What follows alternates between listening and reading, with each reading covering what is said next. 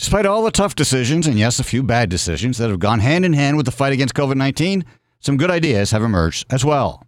The extension of outdoor dining space, both early in the pandemic and through to the end of 2022, is definitely one of those ideas.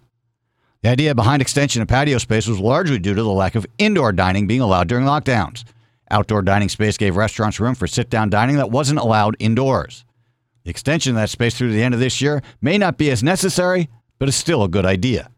For one thing, it provides more space for restaurants that have suffered through two years of lockdowns and people afraid to go out. For another, it provides additional safety for those still nervous about being too close to people in a post mask, still COVID world. As Councillor Terry Cassidy noted at Quinte West Council Monday, there are people who know it's a risky thing to go anywhere where there's a crowd of people, but it's less risky if you're in the open air. Finally, much of the space being turned into patio spaces for parking or car traffic. Reducing that space encourages people to use alternative forms of transportation, which also benefits the environment. Reducing risk is always a good thing, even more so as much remains unknown coming out of COVID. Being more green is a good thing too. Finding a way to do both while helping struggling businesses is a win win all around.